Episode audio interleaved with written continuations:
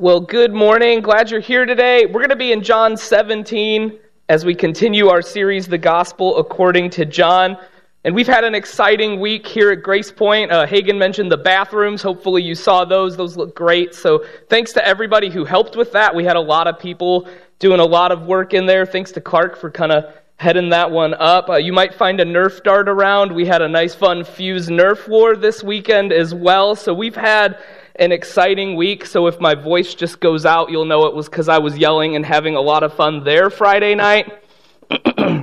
but this morning, we're going to continue looking at John. We'll be in John 17. And last week, we looked at the Holy Spirit and understanding his role in our lives as well as us abiding in Christ. And a question I have for you this morning as we start to, to look at this next chapter is Have you, you ever wondered maybe exactly how to live life or exactly what to pray for as a Christian, right? The disciples asked Jesus that as well. And maybe you've asked, well, exactly how should I pray or what should I pray for or what would be on God's mind if he were to pray? And today we get to see just that. We get to see Jesus taking a moment just hours before his crucifixion to stop and pray. And we get to see his heart and what he prays for and, what was on his mind at that time. And several times throughout Jesus' ministry, we see him stop and take a few moments to get God the Father and pray. And I think that sets a great precedent for us, a great example right here of if Jesus needed to take time to pray. I think it's important for us as well, we would all say.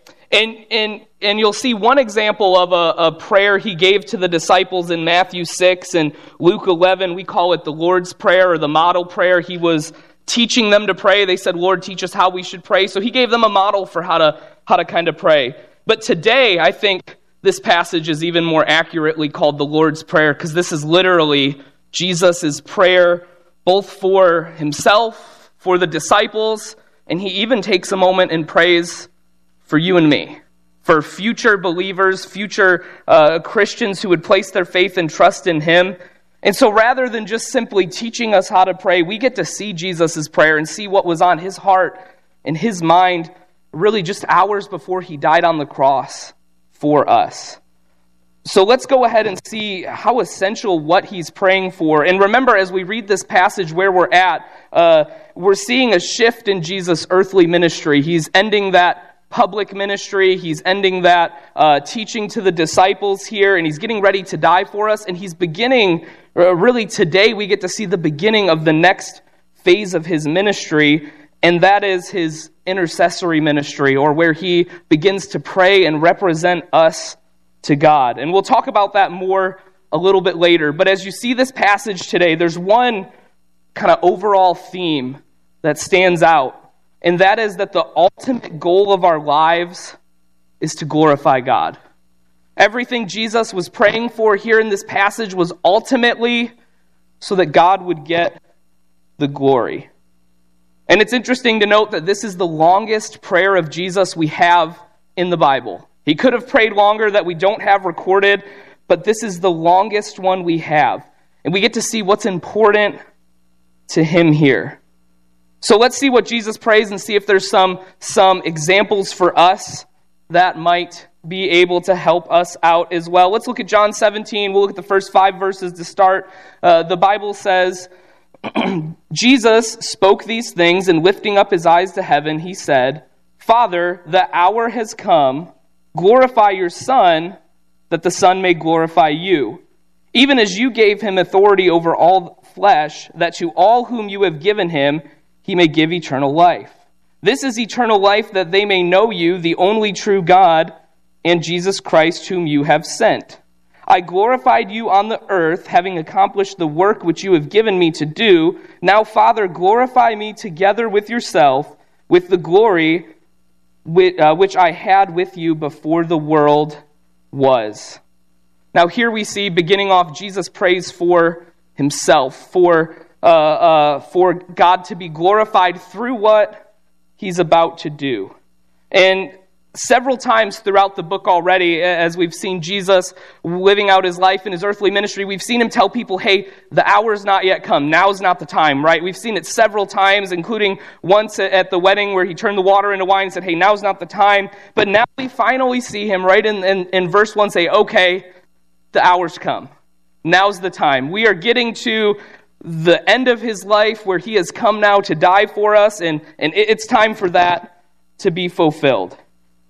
And the interesting thing to note about what he's saying here is for the Son to be glorified. Why? So that ultimately God can be glorified. Right there in verse 1 glorify your Son, that the Son may glorify you. So essentially, Jesus is saying, all right, let's move forward with the plan. He's going to die on the cross for our sins so that our sins can be paid for. And ultimately, why? So that God can get the glory from it. Um, and ultimately, that meant for Jesus that he would be restored back to God's right hand. He would one day ascend back to heaven and be glorified back there. But ultimately, it was to fulfill God the Father's will, God the Father's plan, and bring him glory. And how did that have to happen? Well, it had to happen by Jesus dying on the cross, defeating sin and death, God raising him back to life, and eventually him ascending back to heaven. And the reason Jesus came to earth, we've seen throughout John, was for that mission of dying on the cross for our sins. But his whole mindset, his whole goal with doing that was to bring glory to God the Father in everything he did, including dying for our sins. Uh, Jesus knew that that goal was going to be accomplished in what he was about to do. That dying on the cross was going to bring God glory. It was, it was going to uh, accomplish that goal that he had to fulfill.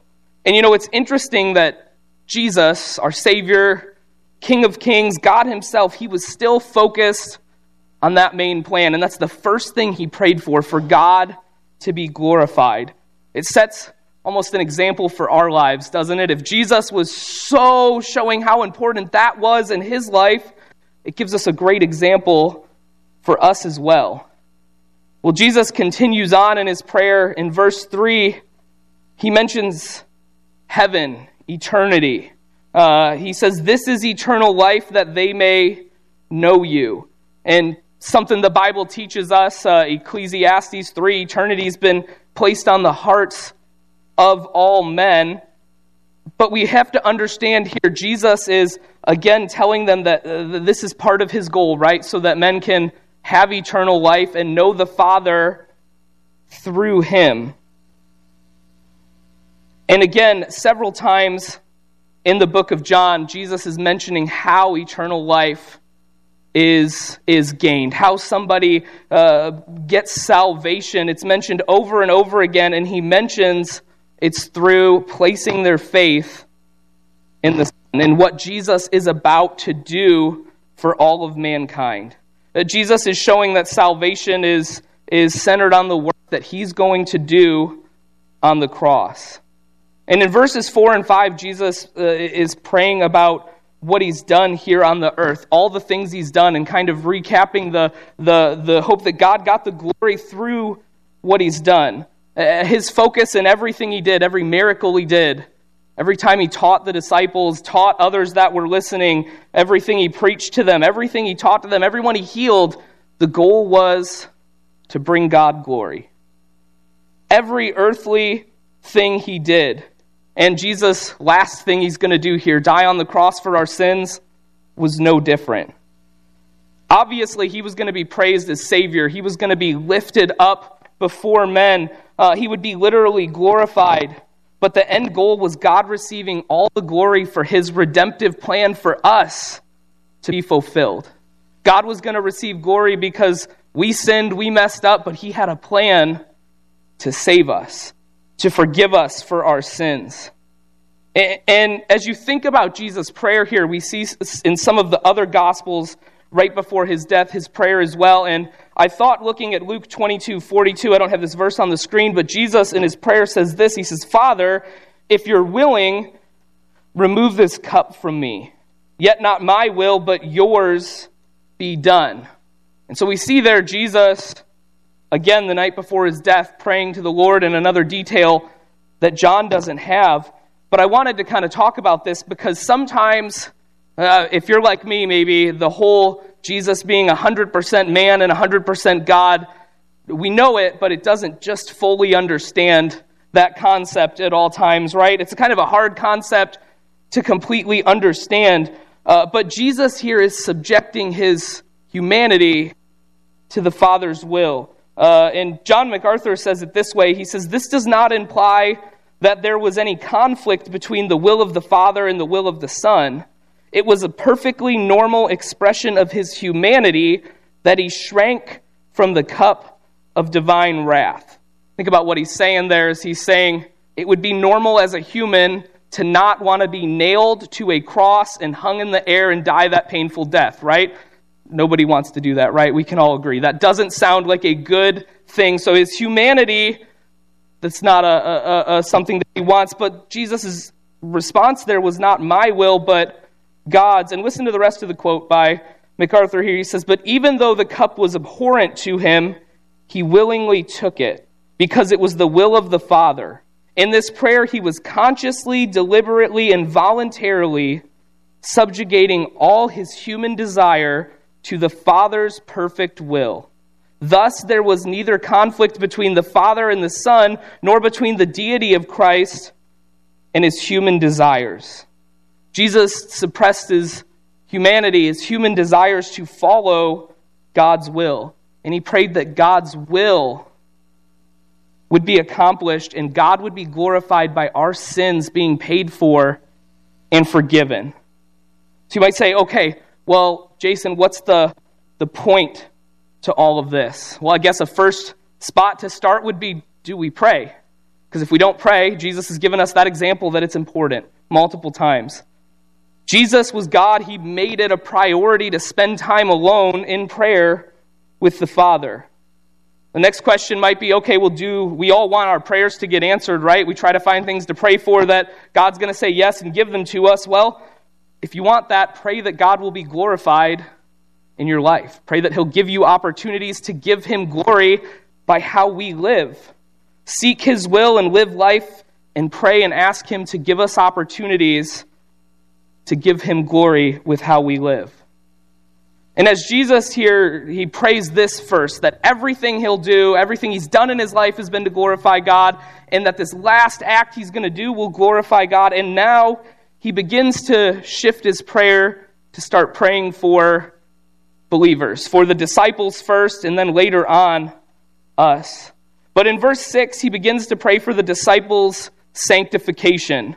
And that word sanctify means for, for them to be set apart for God's specific purpose. And kind of tying this into what we talked about last week, Jesus is praying for his disciples on the mission they're about to embark on without him being here. Remember, we talked about him leaving and he was going to send the Comforter to be with them, and now he's beginning to pray for them again. And Jesus lays out some important truths about the sanctification of his followers. Uh, look at verses 6 through 12 here. Uh, the Bible says, I have manifested your name to the men whom you gave me out of the world. They were yours, and you gave them to me, and they have kept your word. Now they have come to know that everything you have given me is from you. For the words which you gave me I have given to them, and they received them, and truly understood that I came forth from you. And they believe that you sent me. I ask on their behalf I do not ask on behalf of the world, but of those whom you have given me, for they are yours. And all things that are mine are yours, and yours are mine, and I have been glorified in them. I am no longer in the world, and yet they themselves are in the world, and I come to you. Holy Father, keep them in your name, the name which you have given me, that they may be one, even as we are. And verse 12 says, While I was with them, I was keeping them in your name which you have given me. And I guarded them, and not one of them perished but the son of perdition, so that scripture would be fulfilled. The first thing we see that he's praying for the disciples about their, their sanctification is that they belong to the Father. And this should be exciting for all of us. Jesus says, Hey, the disciples, God, they were yours. You gave them to me to serve. Um, and he mentions down in verse 8 that they believed. He's, he's confirming uh, the genuine saving faith of the disciples, those that were following with him and serving with him.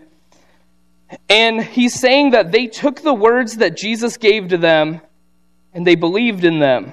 And, and in turn, now they have a mission. Remember, he's starting to pray for what they're going to do to take what Jesus has taught them and after his death, spread it through the whole world.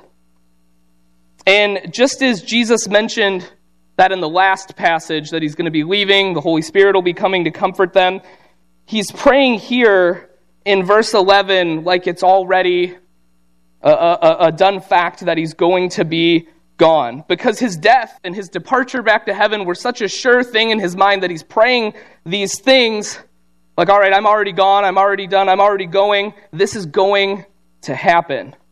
Remember, it still kind of seemed like the disciples were kind of slow to understanding that fact, but he's, he's praying for their mission, for what God set them apart to do, which is going to be to start the New Testament church. And he prayed for them because he knew they were going to face problems, temptations, trials, persecution. Um, the world was going to throw a lot at them, so he was praying for what they were about to face. And remember to keep the perspective here this is right before Jesus dies on the cross. Hours before, and he's worried about making sure he's praying for the disciples, caring for them. And again, throughout John, uh, we've come up with the topic, we've seen the topic of eternal security before, but he's mentioning again the protection for them. He prays that God will keep them, and again, we've, we've seen that talked about. No man can take them out of God's hand. We've seen our salvation is secure, but it's almost as if Jesus wants them to remember that again. Uh, Jesus wants them to ultimately, uh, as he prays here, as he ends kind of this section, that they will experience unity amongst themselves, like what the Trinity does. Not that they'll be gods, but that they will experience a unity that only God can give to them. And we'll, we'll talk about that more at the end of his prayer because he prays that for us as well. But in verse 12, he prays for more of God's protection for them. Jesus says he had been protecting them while they were here, while he was here with them, and that they were going to face those trials. He'd been keeping them in God's name, he was protecting them from the world. And again, we know our salvation is secure. Why? Because Jesus and God are protecting it. It's held by them. And that should comfort us a ton, right? It does me. It's not up to Jason to protect it, but it's up to God to protect our salvation. That's amazing. And he did it successfully with all the disciples, verse 12 says, except for the son of perdition, Judas, which we'll talk about next week. And that wasn't a failure on Jesus' part, but rather, as verse 12 says, for a fulfilling of Scripture. And you know, the, the kind of idea here in this is that we are God's. We're God's, we're protected by Him. And that's an awesome, amazing fact to me is that our God cares enough to protect us and to be there with us. And not only that, but think about John while he's writing this, right? He's now kind of seeing the whole picture. They were given the words. Jesus was teaching them all this before, and he's writing this after the fact of everything. And I, I feel like uh, if I were John here writing this, it's kind of like, oh, wow, look at all he was doing for us actively during that time. Probably that they didn't even notice at the time, but now John's writing this after the fact and going, I think it all is starting to make sense now. He steps back and sees, wow, Christ was actively protecting us, praying for us, praying for God's protection and unity over their lives. And it's an incredible thought. He also mentions here in verse 13 that they'll get joy from him. Look at verse 13. The Bible says, But now I come to you, and these things I speak in the world, so that they may have my joy made full in themselves. We know the difference between joy and happiness. Joy is a lasting satisfaction that's only brought by Jesus. And Jesus knew that they were going to face hatred in the world. He knew they were going to face problems. Uh, remember, again, where we ended last chapter, Jesus remembered them in John 16 33. He reminded them, hey, you're going to face problems, but be of good cheer. I've already overcome the world, I've overcome ultimately everything they can throw at you.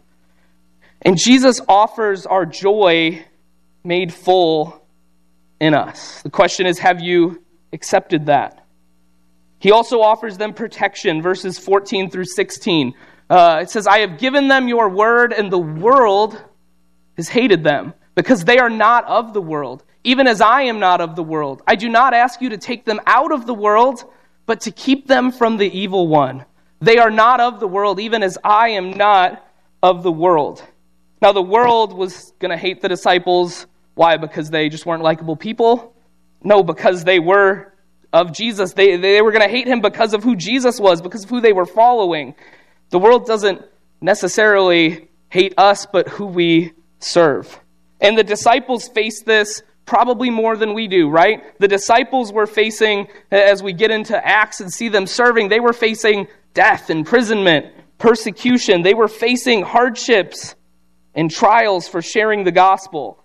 And so, naturally, what would our response to something challenging be? The best way to, to not have to face it? Typically, to get away from it, right? If somebody's mean to us, how do we, how do we fix that problem? We typically just try to ignore them and not be around them. That would be our idea of how to fix it. So, if Jesus is praying for protection for the disciples for what they're going to face, probably our thought naturally would be, well, when we get saved, the safest place would be heaven. So, God, just take us right up to heaven right away when we get saved, right? And Jesus is saying, No, God, I'm not praying that you take them out of the world, but I'm praying that you keep them safe, protect them while they're in the world till they can accomplish your will. And you know, my brother, I can remember a time when he was younger, and my sister and I had already accepted Christ, and my mom was with us, and we were trying to share the gospel with my brother and get him to understand that. And I remember him finally looking up and go, I know, I get all that, but I'm not ready to go to heaven right now. And we're like, Brandon, what are you talking about? he goes, Well, I don't, as soon as you get saved, you go to heaven. We're like, No, that's not what that means, Brandon. not exactly. We're all saved. We're still here right now, right? Uh, and so he thought the moment you got saved, God just took you right on up to heaven, and that was it. So he didn't fully understand that at the moment when he was, you know, like four or five years old. Um, but that's what Jesus is saying here, because that would be our thought. How the best to get away from the world that hates us, just not be in it anymore. And Jesus is saying, no, that's not God's plan. That's not his plan at all. Uh, Jesus was coming to die on the cross to defeat Satan, but Satan is still orchestrating evil here on the earth. Uh, and Jesus is mentioning protection from the evil one. He was going to bring them protection while they were here serving him.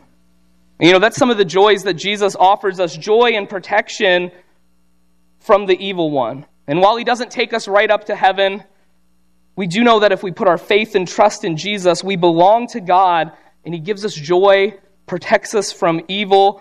But even more than that, we receive the power that comes with sanctification. Look at 17, 18, and 19 here. The Bible says, Sanctify them in truth, your word is truth. As you sent me into the world, I also have sent them into the world. For their sakes I sanctify myself, that they themselves also may be sanctified in the truth. The disciples had been sanctified, they'd been set apart for God's purpose. And this sanctification is accomplished by means of truth, which comes from Jesus. Uh, his word is truth, the Bible says right there. And the disciples were sanctified by that truth that Jesus brought. And in verse 18, he says he sent the disciples into the world just like God sent Jesus into the world.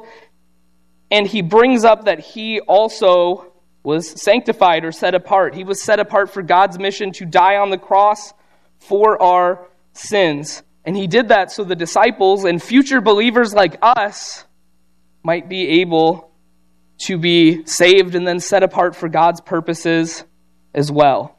Again, remember, Jesus' ultimate goal was to fulfill God's will and let that bring glory to God. So, what's our goal with our life? Is it living life God's way? Is it bringing Him glory? Whatever it is, we know that we are set apart for His plan and that ultimately our life should be to bring glory to God. And you know, as if it wasn't cool to see Jesus' prayer enough here, we now get to see the, the last group of people he prays for, and that is he takes a moment to pray for all future believers, including us. Look at the, the last few verses of the chapter here, starting in verse 20. He says, I do not ask on behalf of these alone, but for those also who believe in me through their word, all those future believers, that they may all be one even as you, Father, are in me and I in you, that they also may be in us, so that the world may believe that you sent me. The glory which you have given me, I have given to them, that they may be one just as we are one. I in them and you in me, that they may be perfected in unity, so that the world may know that you sent me and loved them, even as you have loved me. Father, I desire that they also, whom you have given me, be with me, where I am, so that they may see my glory, which you have given me. For you loved me before the foundation of the world. O righteous Father, although the world has not known you, yet I have known you. And these have known that you sent me. And I have made your name known to them, and will make it known, so that the love with which you loved me may be in them and I in them. Jesus here takes a moment and prays for all future believers. He prays for us, and he takes a moment to pray for something that's on his heart, on his mind, important to him, and should be important to all of us. But he prays for our unity. That is, that we're together, we're one, we're unified. And he's praying that for the overall future church, both the disciples and future believers. And in verse 22, Christ is praying that the church be unified as the Father and the Son are unified. And you might say, wait a minute, how is that possible? How can all these people brought together be unified? Well, it's possible through the work of redemption that Jesus is about to take place and die on the cross for our sins. Through placing our faith in Jesus, we can have unity with other believers. You know, uh, it, it, there also comes several promises with this unity that Jesus brings up. He mentions glory in verse 22, uh, and this refers to the believer's participation in all the attributes and, and the essence of God through that indwelling of the Holy Spirit in our lives. Remember Jesus saying back in verse in chapter 13 verse 35 that the world's going to know you by the love you have for each other. Our unity gives God glory and our ultimate goal as Christians should be just that. He also promises perfect unity for us. And that sounds great, right? So how do we get perfect unity? Well, the idea here is that we're brought together through this unity by the common bond that we have in our relationship with Jesus. You can be brought together with someone else through something kind of superficial, right? When I lived in Florida and I'd see another Michigan fan, uh, we'd be brought together by saying, go blue to each other. And that was the end of the conversation, right? That brought us together for like 10 seconds because we both decided to wear uh, our favorite and the best college football team's gear while we were out in public. But nothing brings true, perfect unity like having a bond in our relationship with Jesus. Ultimately, again, the reason we want that unity is so that others will know about Jesus' sacrifice and death on the cross for us. And the last thing he promises us there is, is that we're going to be with Jesus one day. You know, if we place our faith and trust in Jesus, we accept Him, one day we will get to be with Him in heaven. And that's about as good as it gets. And again, I mentioned here, as we kind of end this today, Jesus was sharing His heart with us uh, about prayer. He was sharing what He was praying for for the future Christians, for the church, that they would know God, that they would be unified, that they would know God's love. And it was all about their spiritual growth and their unity. My question is do our prayers look like that? Jesus' heart was for his disciples and all future believers to grow spiritually and be unified together, ultimately bringing more glory to God. And it's amazing to think that just hours before Jesus was going to die on the cross for our sins, he was taking a moment to pray for each and every one of us. You see, this prayer signaled a shift as well in Jesus' ministry. His public ministry is ending, and now he's about to move forward into his intercessory ministry, as we call it. And this literally means Jesus is going to represent us before God. And I want to share a couple verses because this is mentioned in Hebrews, but this, this verse of him praying for him in this chapter gives us a little glimpse as to what he's doing for us presently today. Look at Hebrews 4 14.